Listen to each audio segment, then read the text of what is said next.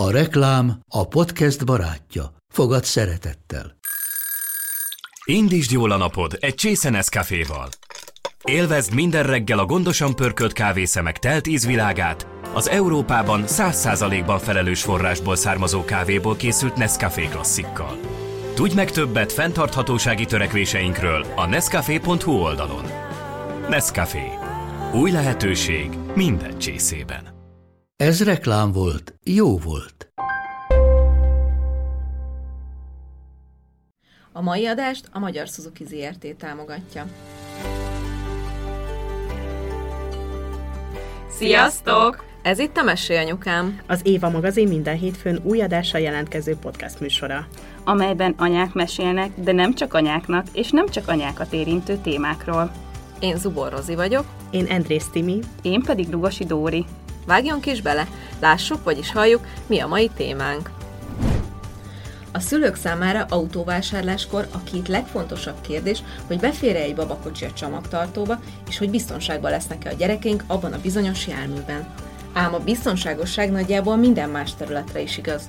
Biztonságos a játszótér? Az emeletes ágy? A polcok a falon? A biciklije? Az iskola, ahova jár? A közössége? A telefon, amit vettünk neki? Az applikáció, amiben regisztrált? Biztonságban van egyáltalán a gyerekem az online térben? A koronavírus járvány okozta karantén helyzetben sajnos a gyermekek elleni erőszak is felerősödött, ráadásul az online oktatás miatt sokkal korábban vannak jelen már a picik is a digitális világban, a nagyobbak pedig többet, mint valaha. Ennek veszélye pedig, hogy sokkal kevésbé látunk rá mi is, de akár a pedagógusok is a problémákra, konfliktusokra, esetleg bántalmazásokra. Ez a jelenség hívta életre az UNICEF Magyarország és a Magyar Suzuki ZRT közös kampányát, a Kibercrest, melynek központi témája a gyermekbántalmazás felismerése és az ez ellen való küzdelem. Ezért van itt velünk a mai adásban Tari Anna Mária, klinikai szakpszichológus, és Bonnár Csonka Zsuzsanna, a Magyar Suzuki vállalati kommunikációs vezetője, hogy alaposan átbeszéljük, hogyan lehet biztonságban a gyermekünk az online térben. 10-ből 9 gyerek nem szól, hogy online zaklatás áldozata lett, csak egy. Ezzel szemben minden kutatási adat azt szokta mutatni, hogy ebben az életkorban a fiatalok iszonyatosan vágynak olyan beszélgetésekre, amikben elmondhatják, hogy mi történik velük, mert olyan nyomasztó dolgok történnek, amiket nem tudnak kezelni. Tehát egy jó szülő vagy egy jó tanár az hajlandó leülni, beszélgetni, még akkor is, hogyha olyan dolgokat hall, amitől kapaszkodik a szék szélébe. De hát ezt jelenti a 21. század. Ez, ez kell felkötnünk a, az alsó nemű.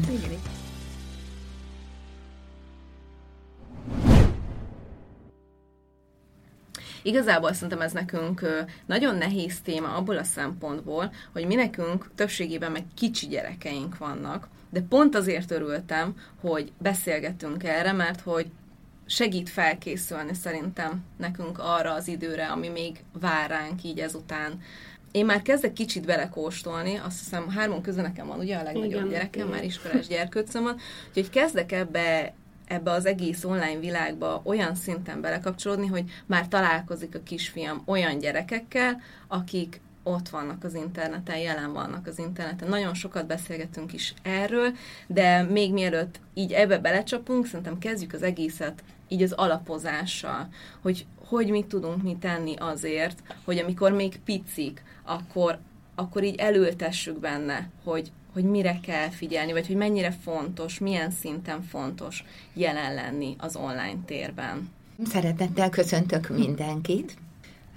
Szerintem én arról vagyok híres, hogy rettenetesen sötét dolgokat szoktam mondani, most megpróbálom rózsaszíne színezni, de azért ki fog logni a lóláb. Én, én körülbelül 12 éve kutatom az információs kor, közösségi média, online tér, okos eszközök hatását a személyiség fejlődésére, és ebben nagyon fontos, kitüntetett terület, hogy a kicsi gyerekek és az okos eszközök világa, az hogy néz ki. Mindenki nagyon sokat tudhatna erről, mert egy csomó hír megjelenik, csak általában eldugva. Tehát a mainstream médiában nagyon ritka, hogy megjelenik mondjuk egy olyan hír, hogy két éves kor alatt az érintőképernyő használata az megváltoztatja az agyfehér állományának a fejlődését, és aztán nyilvánvalóan így befolyásol bizonyos funkciókat, ami azzal fog járni, hogy a szülők szerintem me- megosztottak. Van egy minimum két felé.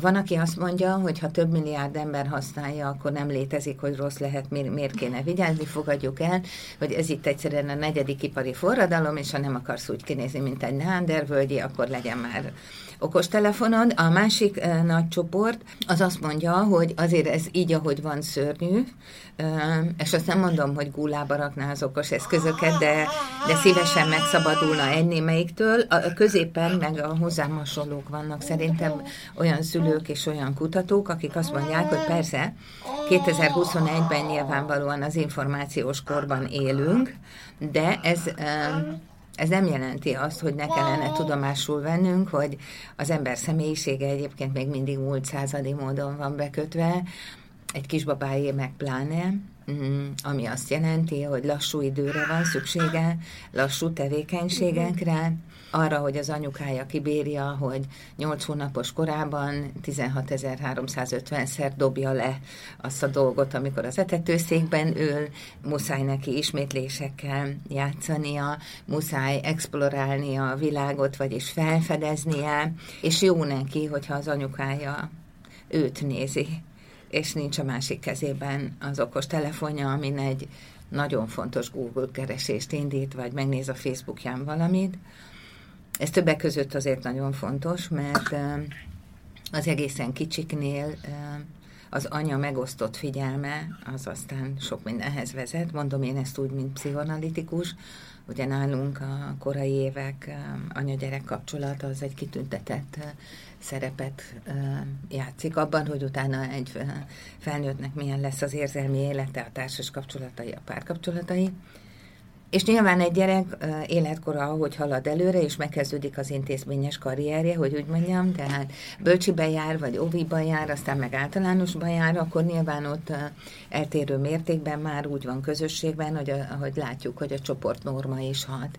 És akkor a szülők beszorulnak egy újabb sarokba, ami arról szól, hogy de ha a csoport felének a szüleje az odaadta a telefont, akkor az enyém kirekesztődik, akkor, akkor az lesz, hogy akkor én miért nem adtam oda, ő is szeretné, utálni fog, veszekedések lesznek.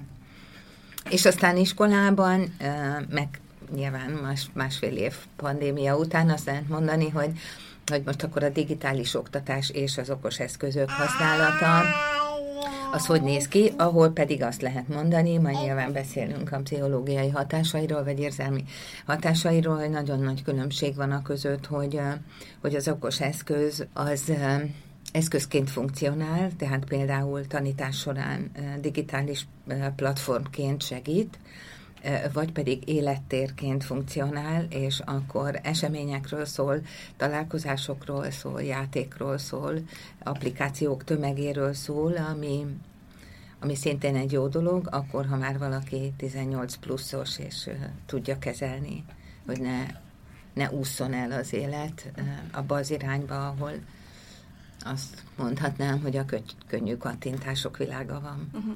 Az UNICEF-nek volt egy kutatása, amiben az jött ki, hogy a pandémia, meg a maradj otthon, meg a, ennek az ideje óta 70%-kal megnőtt a cyberbullyingnek a, a jelen léte.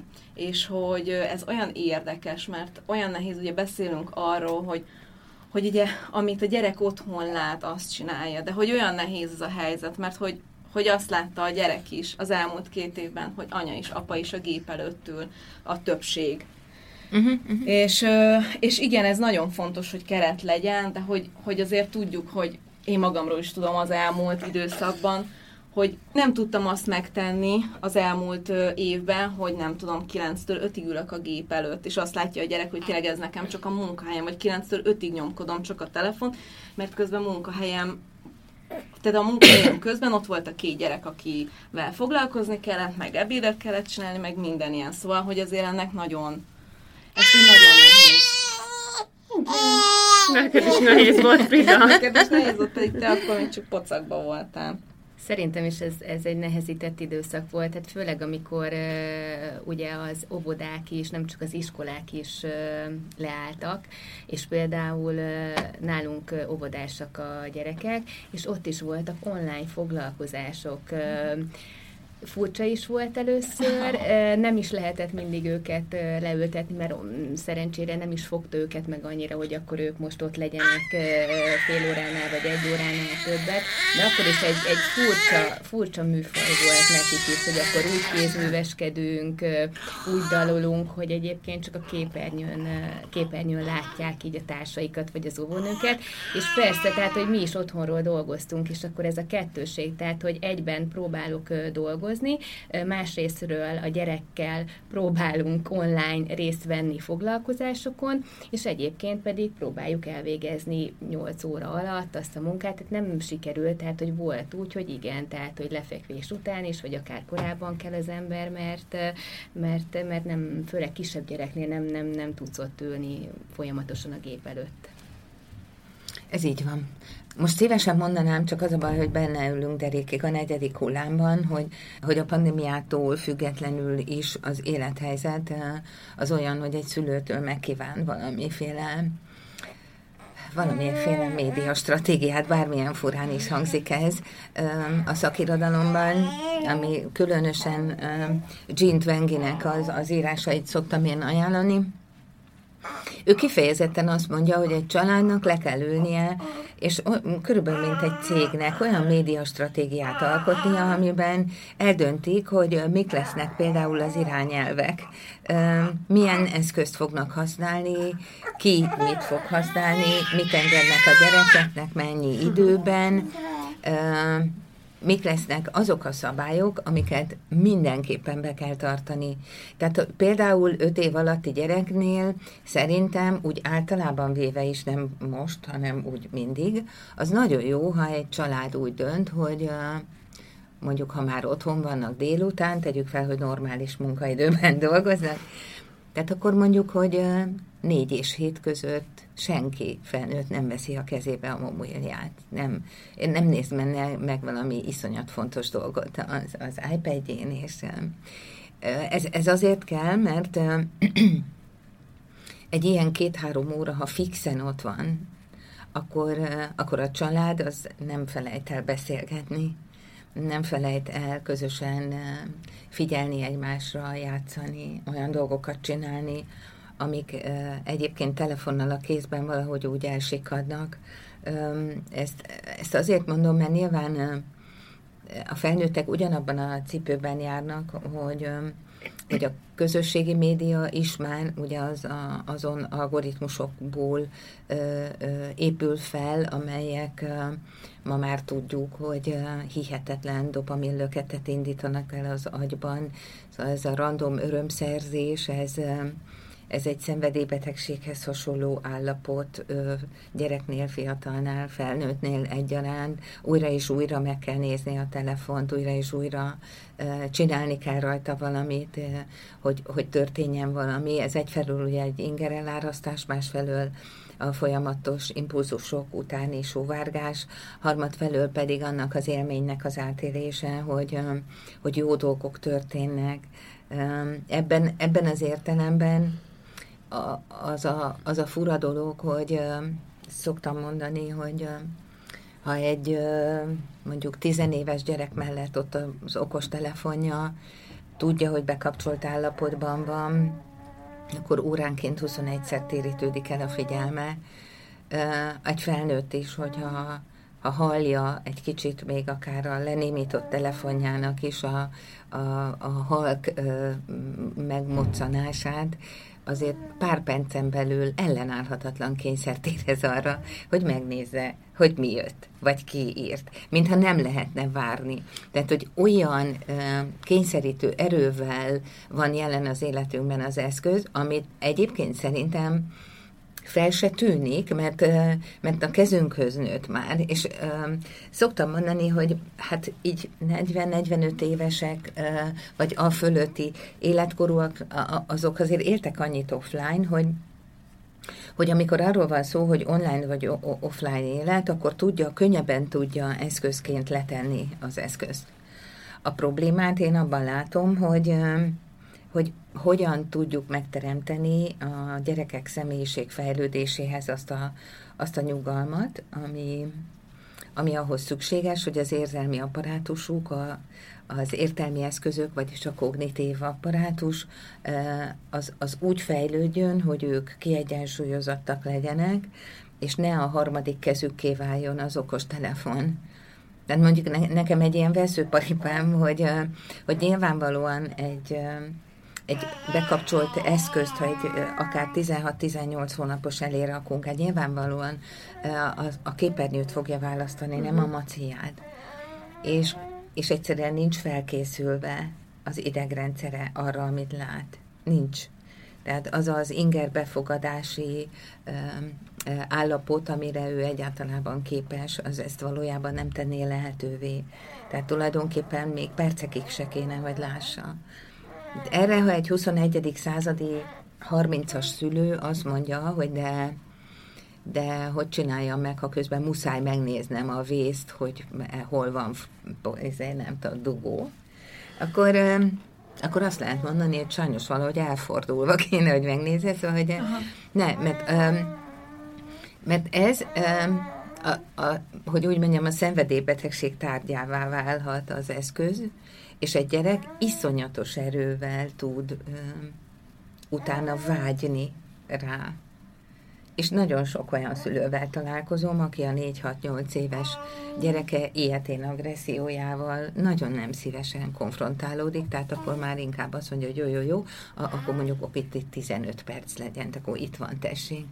Mert ez az agresszió a gyerekek részéről, ez erősebb, mint a, az információs kor előtti, egy gyerek nagyon magas nyomáson tolja, hogy úgy mondjam, a, uh-huh. az elvárásait, és főleg azt a vágyat, hogy ő akarja, akarja azt a kezébe, és olyan dolgokat tud mondani a szülőjének, amitől az konkrétan lefordul a székről, és nem akarja ezt átélni. Így lesz az, hogy nagyon sok szülő inkább szerintem így így, így valahogy evickél azon a határmesdjén, ahol, ahol szerintem még ez így rendben van, remélni, hogy nem lesz ebből baj, de azzal számolnunk kell, hogy minden rendes szülő, aki a legjobbat akarja a gyerekének, annak van a, a hogy úgy mondjam, a, tudattalanyában egy tudattalan szülőkép önmagáról, amelyik egy idealisztikus kép, mindezt csináljuk. Hát az ember csak úgy tud gyereket nevelni, hogy önmagában elhiszi saját magának, hogy ezt meg tudja csinálni. Ez a tudattalan szülőkép, ez egy nagyon erős stabilitást is tud adni, viszont nagyon védeni kell a veszélyektől. Tehát nagyon sokszor látjuk azt, hogy egy szülő, hogyha na, tényleg nagyon megijed, akkor viszont egy ilyen perceptuális hómezőt növeszt a szeme elé, és azt nem látja meg, amit kellene. Tehát akkor, akkor lesz az, hogy jó, jó, jó, hát tulajdonképp oké, lehet, hogy mert lehet, hogy bizonyos kutatók azt mondják, hogy veszélyesek az e, okos eszközök, na de hát van egy csomó kutató, aki szerint meg nem. Hogy jó, jó, lehet, hogy amúgy veszélyes lenne, de én nem adom oda annyi időre, csak kevesebb. És akkor így indul az a maszatolás, aminek a végén, végén nyilván önmaga a megnyugtatása, ezt minden az anya szerintem és apa át tudja élni, hogy a, hogyha nagyon őszinte vagyok, akkor ez ugye egy igazából egy narcisztikus érzelmi viselkedés minden szülőnek a saját nyugalma restaurációjáról szól, és nem feltétlenül a helyzet valódi felméréséről. Uh-huh és az a szörnyű hír mindig, amikor az van, hogy a 21. században több szempontból nehezebb szülőnek lenni, mint 30-50 vagy 70 éve, amikor eh, voltak nyílt agresszív dolgok, tehát háborúk, meg nem tudom én, most meg rengeteg szorongás, de hogy a láthatatlan ellenség, ahogy úgy mondjam, azok, azok a tanuló algoritmusok, amelyekkel nem veszük észre, hogy egyfelől egy narcisztikus buborékba is zár minket, meg egy úgynevezett filter buborékba, tehát hogy egy egészen szűk kis körben mozgunk, és reméljük, hogy mindig igazunk van. Tehát ez... Hát igen, csak erre meg, meg én azt mondom, hogy szerintem szülőként tök nagy felelősségünk az, hogy onnantól kezdve, hogy, hogy azt mondjuk, hogy gyereket szeretnénk, utána járunk, utána olvasunk egy biztonságos, biztonságos születésnek, egy biztonságos várandóságnak. Utána, hogyha most a Zsuzsára nézek, nyilván, amikor a, a, a családnak autó kell, amit mondtál, hogy már a szülő is a hirtelen gyors örömszerzés, már innentől autót se feltétlenül az úgy az alapján választunk, hogy most engem mit tesz boldog mert a szebb az az autó, meg gyorsabb, meg nem tudom, hanem hogy mi biztonságosabb az egész család, de legfőképpen ugye a gyerekeink számára. Gondolom nálatok, Zsuzsanna, ez volt a fő döntéshozatal, vagy ez volt a fő motivum, amiért a Suzuki úgy döntött, hogy a Kibercrest program mögé áll? Igen, mert úgy gondoljuk, hogy fontos, hogy, hogy tudatos és felelősségteljes internet használó gyerekeket neveljünk, mert igazából elsődleges szempont, hogy megtanuljanak tisztelettel bánni egymással az online térbe, és ugye ez egy tudatos hozzáállás igazából, és úgy gondoljuk, hogy a, a felelős viselkedés a legfontosabb, legjobb biztonsági öv, és autógyártóként pedig úgy gondoljuk, hogyha mi mindent megteszünk ugye a biztonságért, de egy ponton túl ugye ezt már a többieknek, akik a közlekedésben vannak, ők tudják megtenni, és hogyha ezek a pici gyerekek akár később már felnőttként is megtanulták, tehát kisgyerekkorban megtanulták már, hogy hogyan kell viselkedni, akkor erre tudnak alapozni később felnőtt korban akár általános szituációkban is, mint mondjuk így a, a vezetés ezért álltunk az UNICEF mellé, és én úgy gondolom, hogy nagyon fontos, hogy a gyerekeknél pedig már kiskorban, akiknek még nem fejlődött ki a veszélyérzete, megtanítsuk őket, hogy mire kell figyelni. Tehát, hogy én is szülőként járjak utána annak, hogy egyébként miket használ a gyerek, legyek tisztában vele, hogy hogyan működnek a platformok, egyáltalán mihez férhető hozzá. Ez mind szülői felelősség, de egyébként pedig a gyereket pedig fokozatosan érzékenyíteni kell erre, hogy ő is igenis tudja, hogy, hogy milyen szituációkban ne menjen bele esetleg így online, és ne essen bántalmazás áldozatává, vagy ő se legyen az a buli gyermek később. Igen.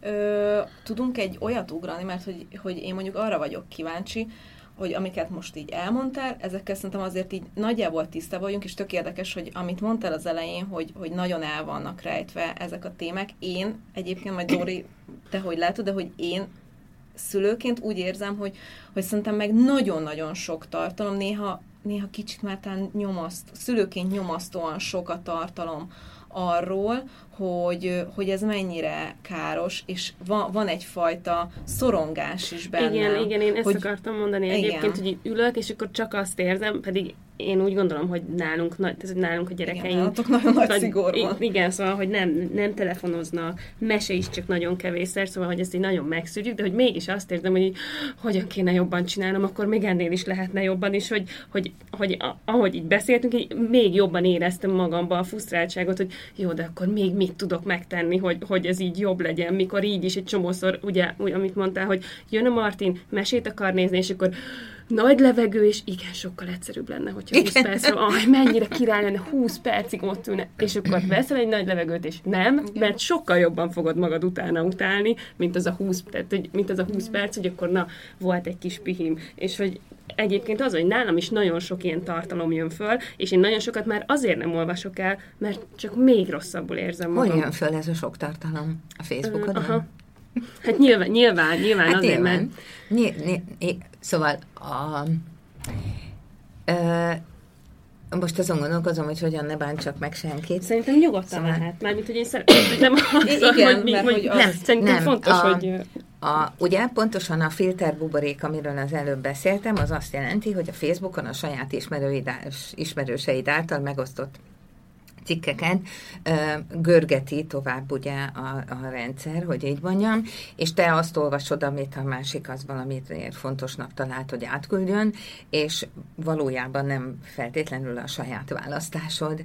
Tehát az idegbaj az már eleve ott indul, hogy a filterbuborékról is egyébként kéne, hogy legyen tudomásunk, de szoktam mondani, hogy, hogy hogy amikor az ember nekiáll nézegetni, hogy, hogy mit dob föl neki a saját rendszere, akkor akkor ugye nagyon szerintem érdekes lenne néha végig gondolni, hogy amikor linkelsz innen, oda, onnan ide, vagy olvasol ezt, utána átmész oda, hogy hol veszíted el, vagy egyáltalán megvolt-e eredendően a, az indító érdeklődésed, hogy, ar, na, hogy arra voltál kíváncsi. Vagy az van, ami szerintem egyébként van, hogy az hogy a közösségi média az olyan, mint egy piactér, meg mint egy ilyen gazdagon terített svéd asztal, és ott van neked kirakva a sajtsonka, kemény tojás, virsli rántotta, és te azt hiszed, hogy mindig sajtsonka, virsli rántottát akarsz enni, mert egyébként mindig az van.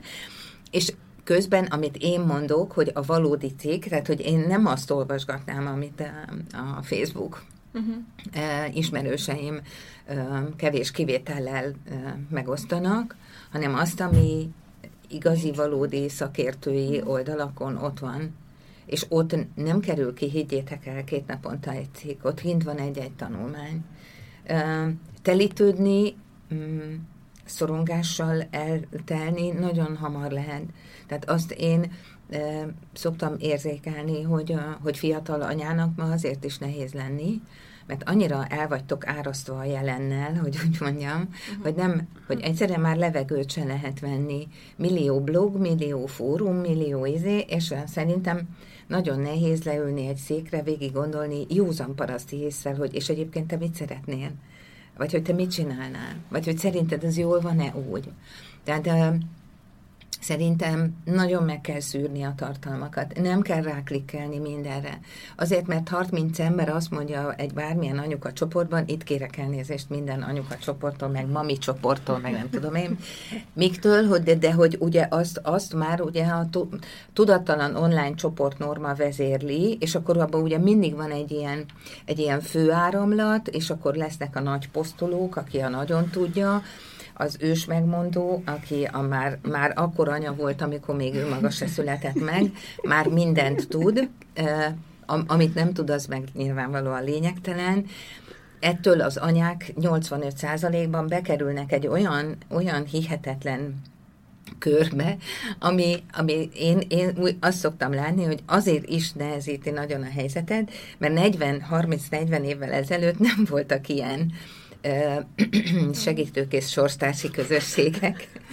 Ezért mindegyikünk arra volt kárhoztatva, hogy egy végig gondolja és megtanulja a saját gyerekét, vagy gyerekeit, keressen egy jó fej olyan idősebb nőt a, valahol a környezetében, akinek lehet adni a szavára, és, és amúgy meg elkezdjen bízni magában, hogy csak, csak nem csinál hülyeséget. Tehát, hogy amikor 150 ezer helyen lehet utána olvasni, hogy mit kéne csinálni.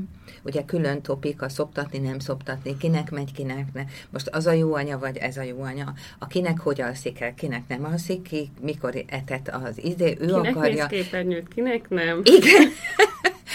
szóval elképesztő rivalizáció van valójában ezeken hát, a felületeken. Én észresemet. Igen, igen, a nekem jól megy, ó, bekár, neked, biztos neked is jól megy, ne aggódj, ugye, és közben így a, a, a, a, a mindenkinek szétfolyik az epéje, és csurok ki a klaviatúra alól. Miközben azt kell mondjam, hogy ugye az egészben csak az a nagyon szomorú, hogy elvileg ez egy jó időszak, leszámítva nyilván a kihalvatlan fáradt tízét, amiben egy kisgyerekes anya élete jár, de amúgy ezt megterhelni ezzel a kortárs vagy közösségi plusz online agresszióval szerintem nagyon kár. De ha már ezt tudjuk, akkor, akkor viszont megint csak egy tudatos faktort lehet beemelni, hogy az ember azt megértse, hogy minél jobban szorong valamitől, annál inkább fog távolodni is attól a dologtól érzelmileg. Tehát akkor már nem megközelíted, átgondolod, hogy kitaláld a saját megoldóképletedet, hanem az lesz, hogy úristen, úristen, ez nagyon rossz, és akkor két dolog van, ugye, vagy nem akarom látni egyáltalán, vagy akkor beletrapogok, mert engem most már ez nem érdekel, mert már annyira főleg tőle, hogy akkor inkább megcsinálom, és ugye ez eh, egyik se jó igazán. Úgyhogy nem túlolvasni kell, uh-huh hanem csak, csak éppen megnézni, hogy, hogy nem tudom, milyen fontos oldalakon, mint az UNICEF, mik, mik vannak. És ott, tudját, nem három percenként ír valami okoska valami okosat, hanem tudom én, fél évente. De ami ott le van írva, az viszont komoly. Tehát akkor azt így érdemes. Igen. És akkor jön az az időszak, az előző gondolatmenetemet folytatva, hogy mondjuk nekem itt van az első osztályos gyerek, aki azt mondja, hogy anyai, mikor kapok már telefont, hiszen a többieknek is van, és akkor majd nem most, de majd el fog jönni az a pont, amikor majd ő is fog kapni telefont, vagy eljön az a pont, amikor ő is ö, online fog tanulni. Ezt hogy tudom most megalapozni, illetve illetve mit csináljak akkor, amikor elérkezünk ahhoz a ponthoz, hogy odaadom a telefont neki. Érettegeket egyébként komolyan. A leg, elmondom a legklasszabb helyzetet. A legklasszabb helyzet, hogy a gyereked elsős lesz, és van nulladik szülői értekezlet, amikor megismerkedtek a tanítónénével, és már az összes szülő ott van, és szerencséd van, mert van három szimpatikus akiknek azt lehet mondani, hogy figyeljetek, ígyunk már egy kávét, mert hogy kéne döntést hozni. A jó, nagyon jó helyzet az az, hogy hogy első osztályban a szülők többségével konszenzust lehet alkotni arról, hogy senki nem ad telefont a gyerekének.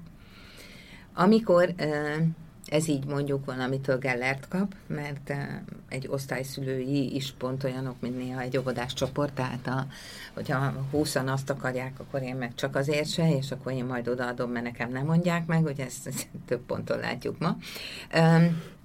Akkor, akkor az van, hogy kell három-négy jó fejjel barátkozni, akivel viszont egy még erősebb koalíció kell, hogy akkor mi nem adjuk oda a gyereknek.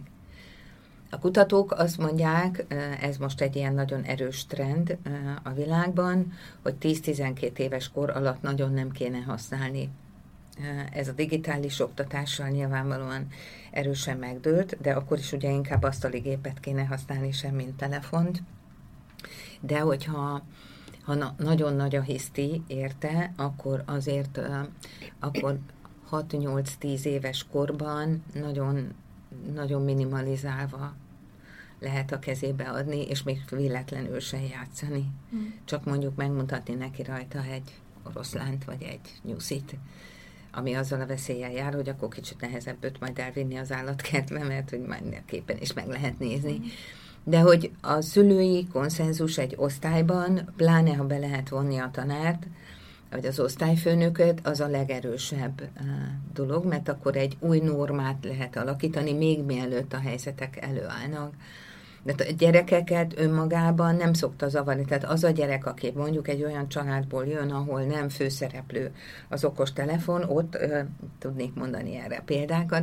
10-12-13 évesek már ezzel a másik fajta öntudattal vonják meg a vállukat, hogy direkt nincs telefonom, és akkor kicsit ugye az van, hogy hát azért az is cool, ha nem, ha nem használom pont annyira, mint az összes többi uniformizált, aki meghasználja. Szóval, hogy Tudom, hogy nehéznek hangzik egy ilyen másik fajta értékrendet felépíteni, de azért nagyon jó, mert minél később kezdi használni a gyerek az okos eszközt, annál inkább lehet számítani arra, hogy a lassú időben működő központi idegrendszere sokkal hatékonyabb lesz bizonyos helyzetekben. Ez most nagyon neurológiailag hangzott, de közben meg a lassú idő, amire szüksége van a fejlődéshez, az meg fog jelenni a szociabilitásában, vagyis a társas kapcsolódásban, abban, hogy hogyan kommunikál, hogy szeret-e. Az erőfeszítésben és a kitartásban nagyon nagy különbség van abban, hogy egy 4-6-8 éves gyerek a táblás játékokban, vagy bármilyen játékban megtanulja-e újra kezdeni akár hogy hatos dobjon, akár hogy megint visszaszálljon a bringára, akár hogy ha ledőlt újra építse, ez az erőfeszítés kitartás alapköve, ami ugye nincs meg a kattintások világában, mert ha elrontottam a játékot, pont nem érdekel, indítom újra, egy mozdulat az egész, ami nyilván nagyon fontos lesz, amikor én nagyon sok pályaválasztási előadást tartok mostanában, ahol a 14, illetve 18 évesek szülei nagyon hát szeretnék azt látni, aminek az alapjai sokszor hiányoznak, hogy ott van egy ambiciózus, klassz, a világra kíváncsi, olvasni vágyó, iszonyú jó fej gyerek, és ehelyett ott van egy tétóva, keveset beszélő, rémült valaki, aki ha megkérdezik, hogy mi szeretné lenni, akkor így van, amit motyog, hogy nem tudom, kitartás és erőfeszítés, ez lesz a, már most is ez a két kulcs szava szerintem a 21. századi életnek, ezt szerintem mind tudjuk, akik dolgozunk, hogy kicsit erős lett a verseny sok mindenben, úgyhogy, úgyhogy a, a jó se elég, hanem sokszor a még jobbnak, meg a még jobbnak kell lenni. Ez viszont nem fog menni úgy, hogy egy gyerek olyan gyerekkorban ö, szocializálódik, ahol azt hiszi, hogy a világ olyan könnyű, mint ahogy kezelni lehet az eszközt. És most nem örültem meg, tehát nem azt gondolom, hogy a gyerek akkor összekeveri a valódi élet ezt az eszközzel, de az viszont vannak kutatási adatok már arra, hogyha mondjuk pláne 10-12 éves kor fölött, ha egy gyerek belecsúszhat abba, hogy 2, 3, 5, 6 óra olykor a napi online ideje, és ennek a 70%-a mondjuk játék, akkor, akkor az ott abban az online térben átélt érzelmek, azok gyorsasága, a velük átélhető azonnali érzelmi szükségletkielégítés lehetősége, a hiperkonnektivitás lehetősége, hogy sose kell egyedül lennie, hogy mindig csinálhat valamit, az ugye mégiscsak ad egy képzetet arról neki, hát nyilván ez nincs kimondva, de közben ezt éli meg, hogy ez az élet. És utána, amikor őt így kirakjuk az életbe, mondjuk 13-14 évesen, hogy na tessék, akkor indulj itt a középiskola, tanuljál, hurrá, hajrá, akkor őt elönti a páni rémület, hogy úristen, ez egyáltalán nem olyan, és egyébként tényleg nem olyan. Bizonyos szempontból mondhatnánk azt, hogy az élet sokkal klasszabb, de hát nyilván az online tér felől nézve, hát így azért mm, fárasztóbb, olykor szürkébb, szóval teljesen nem olyan, mint egy applikáció, hanem kell benne dolgokat csinálni. És nagyon sokszor hallom szülőktől, hogy, hogy a gyerekének igazán jó életet szeretne biztosítani. Senkit nem szoktam kiábrándítani, de mióta világ a világ, egy jó anya ezt mondja, és egy jó apa. Mindig mindenki ezt akarja.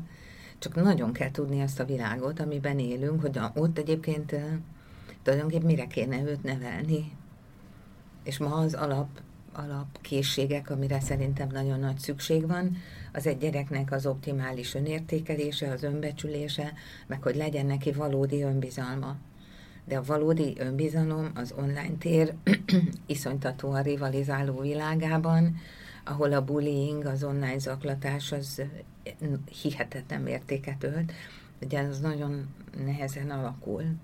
Ezért kell ma nagyon megdicsérni egy gyereket, mindig mindenért, amit jól csinál, de nem túl dicsérni, tehát nem kötőszóként kell használni, hogy milyen ügyes vagy, és közben megyek, bepakolom a mosógépet, mert hogy de tényleg ügyes voltál, hanem, hanem hogy a valódi személyiségében legyen ő megtámogatva, azzal, hogy van egy stabil anyukája, mondjuk, meg apukája. Szerintem fontos az is, hogy minél többet beszélgessünk velük, tehát ö, ö, nem nem fogja magától tudni az a gyerek tényleg, hogy mi az, amit szabad, mi az, ami rossz, mi az, ami jó, vagy esetleg mondja el tényleg, tehát hogy próbáljuk rábírni, mert minden gyerek más, valaki könnyebben megnyílik, valaki nem, de hogy, hogy próbáljon mesélni, tehát hogy milyen oldalakat néz, milyen csoportokban van benne, kikkel szokott beszélgetni, vagy ki a kedvenc influencere, és akkor talán egy picit jobban megnyíl, meg szerintem arra is kell törekedni, még hogyha nem feltétlenül szimpatikusak nekünk ezek ezek a csoportok, akkor így élből ne szóljuk le ezeket, hanem próbáljunk egy kicsit így, a, így az ő szerepkörébe helyezkedni, és akkor igen, érdeklődést mutatni, megérteni, mert úgy fogom tudni én is, mint szülő, látni, hogy ő miben van benne nap, mint nap, vagy éppenséggel a társai, tehát hogy most mi, mi számít menőnek, mi nem számít, és, és tényleg csak besz, szerintem beszélgetés, és sok helyen most már egyre kevesebb sajnos, és csak beszélgetéssel tudjuk azt elérni, hogy, hogy megnyíljon nekünk, vagy, vagy hogy elmondja, és utána, hogyha mi pedig ráirányítjuk a figyelmet, hogy te figyelj, most ilyeneket nem kéne posztolni mondjuk, vagy Pista, vagy Emma, mert hogy később, amit felraksz, az ott is marad, és hogy visszajön, most legyen ez akár egy állásinterjú, vagy később egy gyerekek csoportban megosztják, utána kinevetnek, tehát hogy, hogy ezt, ezt tudja, tudja jól, én tudatosan nem posztolok gyerekekről képet, és, és ezt meg is kérem mondjuk így a családtagjaimat is, hogyha van valamilyen családi rendezvény, vagy bármi, elmegyünk valahova, most állatkert, bármi, akkor, akkor ha csinálnak képet, rólunk ne rakjanak föl se Facebookra, se Instagramra, sehova mert egyszerűen nem, nem, nem szeretném, hogyha, hogyha később ez bárki felhasználná, mert ki tudja, hogy mi lesz ezeknek a képeknek az utóélete, illetve tudja eldönteni majd egy idő után a saját gyerekem, hogy, hogy ő mit akar magáról, és amikor már oda kerül, hogy ő posztol, akkor pedig tudja azt, hogy, hogy miket ne posztoljon. Tehát, hogy szerintem kivéthetetlen, hogy nyilván kapjon egy telefont, majd valamikor később használja ugye a netet, applikációkat, illetve a különböző platformokat, csak tényleg nem mindegy, hogy, hogy hogyan, és, és számos rossz példát látok én is így ismerősi körül, tehát egy ontják naponta a képeket a gyerekekről, legyen az fürdés közben, legyen az játék közben, ezt nem, nem nagyon tartom jó gyakorlatnak. Isten csak amikre az elmúlt pár percben beszélgetünk, így sorra jut eszembe, hogy me, mennyire ki lehetne még külön-külön adásba igen, ezeket. igen, igen, igen, bontani igen, ezeket igen, a té- témákat, mert nagyon-nagyon szerteágazó, és rengeteget lehet erről beszélni, és szerintem tök fontos az egészben az, hogy ahogy a, nem tudom, ahogy munkában folyamatosan fejlesztjük magunkat, egyáltalán nem ciki vagy gáz az, hogy az anyaságunkban, hogy ezekbe a dolgokba, hogyha nem vagyunk biztosak, hogy akkor utána járjunk, fejleszünk magunkat. Például ö, nagyon fontos, hogy ugye van ez a Kiberkreszt programotok most az UNICEF-fel, Igen. és ö, hogy itt is ott van az a lehetőség, hogy meghallgassuk ezeket az előadásokat, ahol ezekre a témákra külön-külön hosszadalmasabban ö, kitérnek. Nem, egyáltalán nem gáz végighallgatni, és egyáltalán nem gáz egy tíz éves gyerekkel végighallgatni, és egy tíz éves gyerek mellett azt mondani, hogy, hogy most én ezen változtatok. Egyébként én bennem én még osztok meg a gyerekekről tartalmat, nem szeretnék elszenteskedni, mert, mert nyilván látják a, a neten a követők is, az ismerősök is minden, de hogy például bennem ez már egy ilyen, egy ilyen egy-két éve egy, egy lassú, de folyamatos folyamat, hogy, hogy látom egyre inkább napról napra, hogy miért szeretném ezt teljesen lezárni. Olyan, mint mondjuk a a, a diétámhoz tudnám hasonlítani sírtelen, hogy nem ment az sose, hogy akkor hétfőtől életmódot változtatok, de az, hogy mit tudom, az elmúlt két évben először változtattam, hogy csak nem tudom, cukrot nem eszek, aztán tejtermék, és eljutottam odáig, hogy most már egy egészséges életmódot élek, és és a gyerekekkel való dologgal is szerintem lassan az utam végére érek, amikor azt mondom, hogy, hogy hogy nem fogok róluk uh-huh. posztolni. Most eh, azért nézek így a Dórira, mert hogy nálunk ez egy ilyen visszatérő téma, hogy, hogy miért, miért ne. És, és, és hogy ezzel semmi probléma nincs, hogyha ezt egy tíz éves gyereknél mondja azt az ember, mint ahogy azzal sincs, hogy fölmegyünk az UNICEF-nek az oldalára, mert most már regisztráció után megnézhetőek ezek az előadások, és igenis szánunk az esti órákból arra időt, hogy minden este megnézzünk fél órát ezekből az előadásokból, mert hogy amikor gyereket vállaltunk, amikor megvettük azt az autót, akkor, akkor azt vállaltuk, hogy nem csak odaültetjük a tévé meg a képernyő elé. Így van. És azt is valahogy el kéne dönteni, hogy nem nem utálkozva nézzük ezeket Igen. a kis filmeket, vagy előadásokat, hogy Jézusom már megint. Igen. Um, mert hogy hát tulajdonképpen mindenki azon dolgozik, hogy a gyerekeknek jobb legyen. De egyébként csak így eszembe jutott, hogy hogy, hogy elfogadtuk ezt az exhibíciót. Igen. Hogy, hogy azért az információs kor előtt hát az ember nem hívta össze naponta 73-szor az összes ismerősét, hogy így felmutassa neki a gyerekét. Tehát, hogy Igen, de nagyon a, a fotókkal a, ahogy a fotókkal bánunk, abban az előállítás könnyűsége, az persze ott van, de hogy a megosztás gyönyörűsége az ilyen erejű lett, hogy, hogy szinte minden fél órában tud valaki valamit leírni, az azért erősen azt mutatja, hogy tök észrevétlenül de az intimitás határok úgy feloldódtak, mint egy kocka cukor egy Igen. csésze forró kávéban, és már senkinek nem tűnik fel. De, de az is vicces, amikor egy 40 éves ember a csütörtöki kajafotót kirakja, ez így me, meg a milyen szép a nem tudom én milyen, meg ugye már november végén majd biztos kirakja a karácsonyfát, mert ő már most, és tessék, milyen gyönyörű.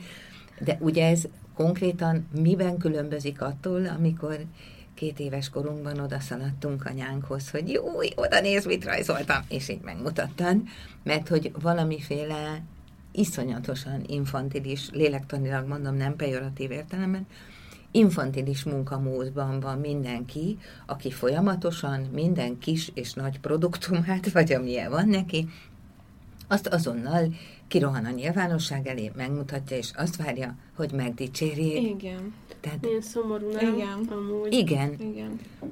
Hogy, és... hogy, de hogy ebben van a, nem tudom, szerintem a 30-as generáció, az Abszolút. biztos Igen, abban igen. van, hogy, Igen. hogy nem megyek oda a férjemmel beszélgetni, vagy a barátnőimmel, hanem, hanem, hanem kiteszek egy képet, és akkor utána én tök jól megnyugszom, mert 172 like voltak, és Igen. 23 szívecske jött, na hát Igen, akkor tök igen. jó. És hogy ezt így felismerni, hogy jó, de ettől, ettől nem lettem több, ettől, de nem történt. Tehát, hogy igen, de hogy közben meg tök nehéz, mert itt van ez a telefon, és meg mi, tehát, hogy függésbe van Igen. tényleg mindenkitől. Ne, tehát nekem Igen. is magamra kell tudatosan szólni, hogy jó, most játszok a gyerekeimmel. Éppen ezért veszélyes szerintem még a telefon a gyerekeknél, mert hogy ugye ne, nem szűnik meg, tehát hogy ott van náluk, és, és ez a bántás, ez a bullying, ez 0-24, tehát hogyha nem lenne telefon, vagy régen, ugye ez az iskola udvarára korlátozódott, vagy amikor találkoztak, de most folyamatosan ott van náluk, tehát hogy nincs az, hogyha valakit bántanak, akkor, akkor, akkor, akkor egy, egy azt mondja, hogy jó, stop, én ebből ki tudok lépni, hanem folyamatosan benne van ebbe a spirálba. És, és szülőként meg az meg a legnehezebb, hogy, hogy észrevegyük, hogy valami baja van a gyereknek, mert azért nekünk is van ezer dolgunk, rohanunk, tényleg a nap végén kevés az idő, amikor le tudunk ülni beszélgetni, vagy el sem mondja, és ha nem vesszük észre, hogy megváltozott a viselkedésre, én tényleg azon gondolkodom, hogy ha majd, ha majd eljutunk abba a korba a gyerekeknél, és, és ez téma lesz, akkor észre fogom én venni, ha esetleg, ha esetleg bántják. Tehát mi az már ez a viselkedés, hogy tényleg tehát nem beszél annyit, ö, ö, visszahúzódott, de ami egy alapból egy kamaszra Igen, jellemző. igen, tehát, hogy igen, hogy fogom igen. tudni én azt megkülönböztetni, hogy ez tényleg azért van, mert hogy bántják őt esetleg a neten, vagy, vagy alapból rosszabb napja van, és ez a tinédzserkorral együtt jár, és ez szülőként is egy, egy nagy felelősség. A tinédzserkorral együtt járó érzelmi változások szerintem nagyban egyébként az információs kor miatt különböznek, mm. tehát eh, min- mindenki, a, aki visszabír emlékezni a saját 14 és 18 közötti, remélhetőleg ádáz és zenés táncos uh, tinédzser korára, ami tele volt élményekkel, akkor azért emlékezhet az akkori indulataira nyilván. A probléma most az, hogy ez a korábban említett ingerelárasztás, hogy a gyerekek nagyon korán, nagyon sok képpel telítődve, gyerekcsoportokban, az online térben létezve töltenek órákat, na annak az lesz az eredménye, hogy egészen kicsi életkorban egy gyerek már ingerlékenyé válhat, irritáltá, eh, lehet sokkal nehezebben kezelhető, hogy úgy mondjam, indulatosabb lehet, eh, nem egy nyugodt, kiegyensúlyozott gyerek attitűdjét mutatja, hanem egy ilyen folyamatosan eh, magas frekvencián rezgőjét. Ezt a, ezt a szülők szerintem nagyon sokszor eh, valami másnak kódolják, miközben egy az egyben eh, mondjuk az online térben elszenvedett vagy átélt impulzusok okán történik ez. Idősebb életkorokban, és ugye, hogy mondjuk 3-4-5 évesen, ez, ez még azért me- megfogható. Elmesélek egy példát, van egy, engedélyt kértem rá, van egy erdélyi kolléganő, akinek most 5 éves, 5 és fél éves a fia, és iszonyúan rákapott arra, hogy elcsórja az anyja telefonját, és azon játszik. És mindig a vacsora utáni időszakban szokott játszani, aminek egyenes következménye, hogy a, a világ legjobb fürdése után sem bír elaludni. Hát mi- miért tud- tudna elaludni, hogy ezek a pont ellene mennek a, a ciklus végének, tehát hogy a, a, a, az, hogy a szervezete a gyereknek meg a központi idegrendszere lenyugodjon, azt ugye pont ellenkező hatást ér el valaki, hogyha engedi, hogy képernyőt nézzen. Na és akkor a gyerek nem bírt elaludni, sírt, rit, kiabált, veszekedett, minden baja volt, és akkor mondta neki az anyukája, hogy azért nem, ne, inkább ne játszon ezekkel, mert hogy ilyen nagyon furcsán fogja érezni magát, mert így nagyon nehéz elaludni, és akkor mondta a gyerek, hogy igen, valahogy így nem, hogy, hogy olyan furcsán érzi magát, de hát akkor jó. És egy szófogadó kisfiú, úgyhogy másnap mondta, hogy jó, csak picit. És és fürdés után csak egy picit játszott, majd öt perc múlva kiabált, hogy anya, anya, gyere be, és akkor mondja a kolléganő, hogy bement, és a gyerek ott ült az ágyon, letette a telefont, és mondta, hogy anya, igazad volt, én most belül úgy izgulózok. És, és ez, úgy gondoltam, hogy ezt, ezt, ezt az igét egy szülőnek meg kéne tanulni, hogy amit a gyerek átél, azt úgy hívjuk, hogy izgulózik, hogy ő se tudja megmondani, de amit érzékel, az egy tökéletes leírása annak a testi állapotnak, amibe kerül, hogy mindene sokkal magasabb szinten van, mint kéne, nem a megnyugvás és az elalvás felé megy, hanem az egész rauzal, tehát a tudat, az, a tudat éberségi szintje, még a pulzusa is, a minden, tehát egész más frekvencián van, és ez nagyon rossz és ijesztő érzés egy gyereknek. De hogy most gondoljuk el, hogy ugyanez 6, 7, 8, 9, 10 éves korban már sokkal inkább láthatatlan, mert úgy ugye már egy kiskamasz, sokszor egy csomó dolgot a haverjaival. Ugye online beszél meg, de ő ugyanazt éli át, csak ezek a testi érzetek ott hamarabb eh, konvertálódnak egyébként olyan érzelmi eh, attitűdbe, aminek az az eredménye, hogy jóval agresszívabbak egymással, eh, az indulataikat azonnal kifejezik, ami nem csoda, mert minden online csoport, tekintet nélkül a benne lévők, még a mami csoportokra is igaz ez, a gyerekcsoportokra is, hogy az egy heterogén, moderálatlan csoport lélektanilag. Tehát sokféle ember van benne, és nincs, aki vezesse.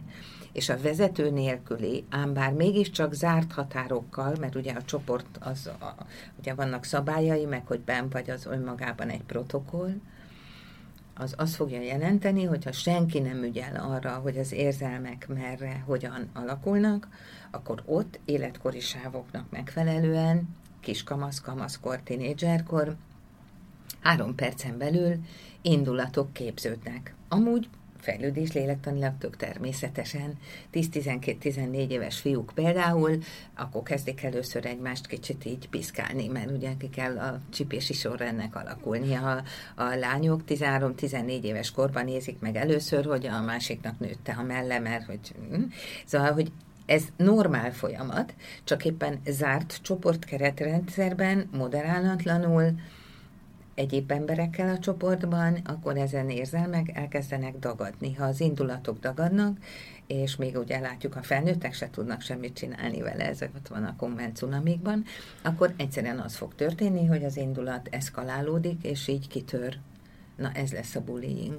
Amikor egy valakit kipécéznek mondjuk, és akkor indul egy kiközösítés, vagy egy egész kis csoportot valahogy körbezárva, mondjuk elkezdenek megszégyeníteni, hogy, hogy, egy, hogy, hogy bevezetődik mondjuk egy olyan stílus a kommunikációban, ami, ami olyan szavakat tartalmaz, amit ha anyuka látna otthon, akkor leájulna a székről, mert soha nem használnak ilyen szavakat, és azt se gondolná senki, hogy az ő gyereke tud úgy bánni a gyerektársaival, amit egyébként leír, és hogy ez az agresszió, ez tulajdonképpen azt mondhatnám, ez egy úgynevezett reaktív érzelmi állapot, tehát reakcióként jön létre. Nem arról van szó, hogy minden gyerek személyisége iszonyúan agresszív, hanem hogy abban a térben nem tud másképp viselkedni, mint úgy, hogy saját védelmében egyre agresszívabb lesz, és akkor az az ár, amit ezért fizet, az már nem térül meg sehol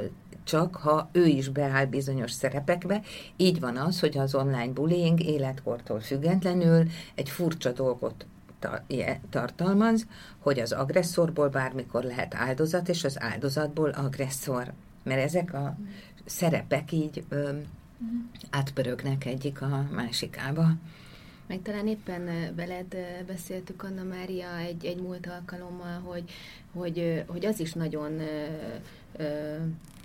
fontos lenne, hogy akár a tanárok eh, valamilyen szinten ezt észrevegyék, mert legyünk őszinték, ők sincsenek azért otthon ezekben az okos eszközökben, nem tudják feltétlenül, hogy a diákok mit használnak, milyen csoportok vannak, és hogyha mondjuk pont egy, eh, egy agresszor és egy áldozat egymás mellett ül az órán, vagy oda ülteti a tanár, akkor, akkor abból baj lesz hosszú távon, és a tanár nem tudja, hogy miért ne ültesse oda mondjuk, mert, mert nem beszélnek erről a gyerekek. Ez így van. Ezt uh, tényleg a múltkor elmondtam egy ilyen példát, hogy mennyire fontos, hogy ma egy tanár általános és középiskolában is azzal valahogy tisztában legyen már, hogy nem csak az offline szociometria van, hogy bemegy az osztályba és látja, hogy hogy ülnek, hanem van egy sokkal fontosabb az online szociometria, ami az osztálynak mondjuk a Facebook, vagy WhatsApp, vagy Viber, vagy Snapchat, vagy most mit te sorolnám még nélkül, az online közösségi média felületen a csoport elrendezése.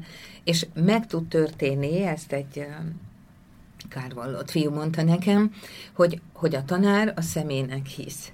Nem ismeri az online térben az osztály működését, és valóban, amikor az online tér áldozata és agresszora ül egyébként egy padban egymással, és az egyik odaadja a radírját a másiknak, akkor a tanár simán azt hiszi, hogy barátok, és így is kezeli őket. Ami azért, ezt el szoktam mondani, hogy egy kicsit gondoljunk már bele, hogy ez olyan, mint egy pszichotréler, hogy két világban élsz. Van az online világ, ahol történik veled mindenféle, amiről nincs tudomása azon felnőtteknek, akik egy teljesen más mozit nézve, másként neveznek meg dolgokat, másképp viselkednek, másképp állnak hozzád, és másképp véleményezik a helyzetet. Ez például az egyik oka az UNICEF egy másik rémes adatának, hogy ugye 10-ből 9 gyerek nem szól, hogy online zaklatás áldozata lett, csak egy, és ez a 9 gyereknek nem a, ugye ez tínédzserkori felmérés, tehát 13 és 19 év közöttiekre vonatkozik, és a kilenc eset, ami rejtve marad, az azt gondolom nem a gyerekekről szól, hanem a felnőttekről, hogy kilencszer nem volt ott olyan ember, akinek el lehetett volna mondani azt a valóságot, ami az online térben van. Ez jelenti azt a fajta perceptuális ómezőt, amit nagyon sokszor a felnőttek szeme elé növe ezt a tudattalan szorongás a valóságtól, az iskolák nagyon sokszor szembesülnek a ö, rossz szituációkban már azzal, hogy létezik az online tér.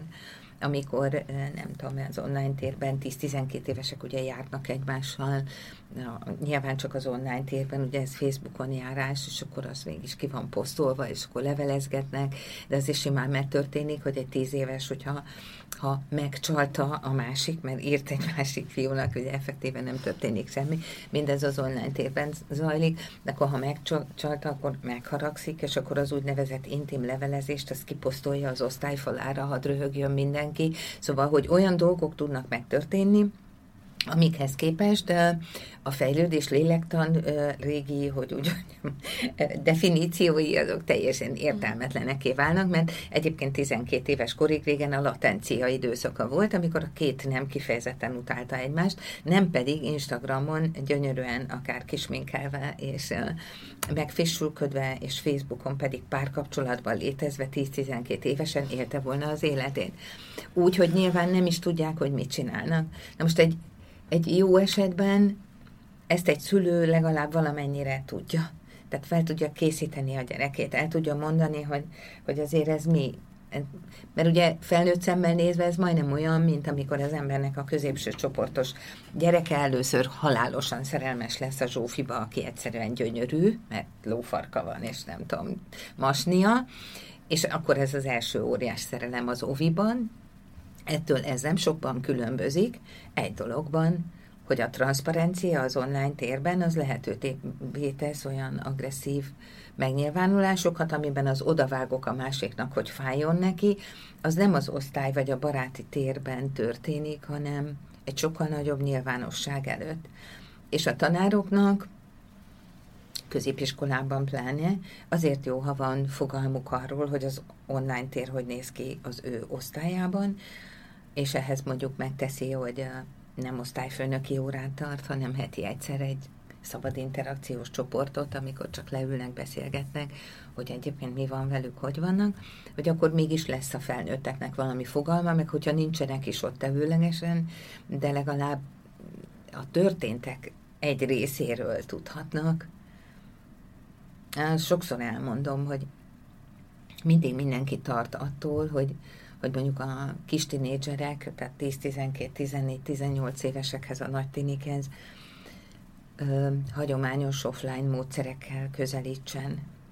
Ezzel szemben minden kutatási adat azt szokta mutatni, hogy ebben az életkorban a fiatalok iszonyatosan vágynak olyan beszélgetésekre, amikben elmondhatják, hogy mi történik velük, mert olyan nyomasztó dolgok történnek, amiket nem tudnak kezelni.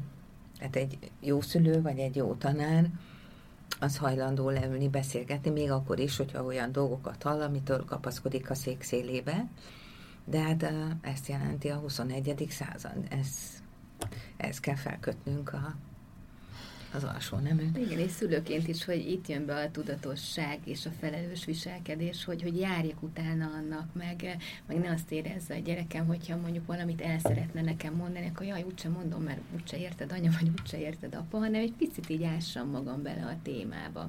Vagy hogyha nekem nem nyílik meg, akkor, akkor tudjak neki egy alternatívát mutatni, hogy kihez, kihez tud fordulni, vagy megkérem őt, hogy próbáljon megbeszélgetni, ha én úgy érzem, hogy ebben nem vagyok jártas.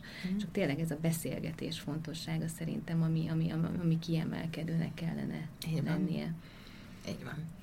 Amellett, hogy nyilván ö, követjük a gyereknek a közösségi médiás életét, és mondjuk figye, figyeljük ezeket a kommenteket, meg, ö, meg figyelünk arra, hogy ha változik a viselkedés, az nyilván gyanús. De hogy én most nem tudok semmi okosat mondani, mert tényleg, hál' Istennek még csak előtte vagyok, és most már a mai alkalom után még jobban rettegek ettől az időszaktól, de hogy nyilván neked te sokkal több ilyen esetet látsz, hogy mikre kell odafigyelni a szülőnek ami, ami gyanús lehet arra, hogy valami nincs rendben, és, és most mondtad ezt az agressziót, meg nem tudom, ugye ez tényleg azért nehéz, mert hogy alapból ez a kis tinikor egy agresszívabb korszak, de hogy mi, mi, mik azok a jelek, amik olyan nagyon beszédesek? Ö, önmagában ha egy ember ismeri a saját gyerekét, akkor tudja, hogy a rossz hangulata általában mennyi idő alatt oldódik. Hogy szokott kinézni, amikor már puhul. Vagy hogy szokott kinézni, amikor még így tartja magát a, haragban, vagy a hisztiben. Tehát mindig érdemes figyelni arra, ha egy hangulat hosszabban fennmarad, mint kéne. Nyilván nagyon számottevő, ha, ha valamilyen módon pont ellentétes dolgok történnek, tehát a jó levő gyerek nem eszik, aki egyébként nem szokott tenni, az neki áll falatozni, hogy éjszaka kilóg és valamilyen csokit eszik, hogy rosszul alszik, nehezen ébreszthető reggel, hogy reggel 30-szor átöltözik és kisminkel, amit nem szokott, hogy egyre több ruhát akar vásároltatni, hogy egyre rosszabbul érzi magát a szobájában, és csak ül a széken vagy az ágyon, és bámul maga elé, hogyha nem akar nagyon beszélgetni, nem akar részt venni a család életében, hogyha általában is azt érzi egy szülő, hogy az érzelmeit, ha most egy ö, ö, tűzhelyhez hasonlítom, akkor a nagy lángról le van tekerve ö, a kislángra, hogy, hogy minden így lejjebb van a gyerek érzelmi attitűdjében, akkor az azért egy ö, olyan ö, indikáció, amikor el kéne beszélgetni vele. Én mindig azt szoktam ajánlani, hogy ilyen fontos dolgoknál nem a lakásban kell leülni, mert később ne legyen az, hogy ó, azon a kanapén ültünk, amikor az volt, hogy nem tudom én, hanem, hanem kézen kell fogni a gyerekünket, és el kell menni vele egy cukiba, vagy egy valahova leülni, kikérni két krémest, és azt mondani, na, most akkor megbeszéljük, hogy szerinted te hogy vagy, vagy nem tudom én. Ezek a, a, a semleges helyen átbeszélt dolgok egyébként nem specifikus, de terápiás hatással is bírnak, mert a szülő se nagyon tudja az otthoni kliséit használni, szóval nem tud fölpattani az asztalról, hogy na most már akkor elegem van már megint ez beszélés ront ki az ajtón, akkor neki is viselkedni kell. És ez szerintem megalapozhat egy olyan viselkedést, amiben hetette egyszer például lehetne egy órát szállni a gyerekünkre, vagy gyerekeinkre úgy, hogy így elmegyünk valahova leülni, ha otthon képtelenek vagyunk megoldani, bármilyen furán is hangzik ez. Mm, ha, ha szól valaki, hogy furcsa a gyerek, Ugye ez a legnehezebb szerintem egy szülőnek, amikor a másik gyerek anyukája egy óvatlan pillanatban fölhív minket, és azt mondja, hogy én azt hallottam a gyerekedről, hogy, mert ilyenkor egy rendes szülő azt gondolja, hogy nyilvánvalóan az összes hülyeséget a másik gyerek csinálta, mert hát tudjuk, hogy hogy nevelik, a miénk az maximum belekeveredett, és főképp mi teljesen ártatlanok vagyunk. De hát most a, ezekben az időkben azt gondolom, hogy meg kell hallgatni, hogy mit mond az a másik szülő, és le kell nyelni azokat a békákat, ahol azt gondoljuk, hogy hülyeséget beszél, mert muszáj megtudni a valóságot. A valóság pedig nagyon gyakran az, hogy mondjuk kiderül, hogy a gyerek éjszakánként fölkel, és valójában hálózatban játszik a Fortnite-tal éjjel négy órán keresztül, és akkor ezt tudja három másik szülő, a negyedik meg nem tudta, mert ő mondjuk hullafáradtan alszik, mert mondjuk elvált és egyedül neveli a gyerekét.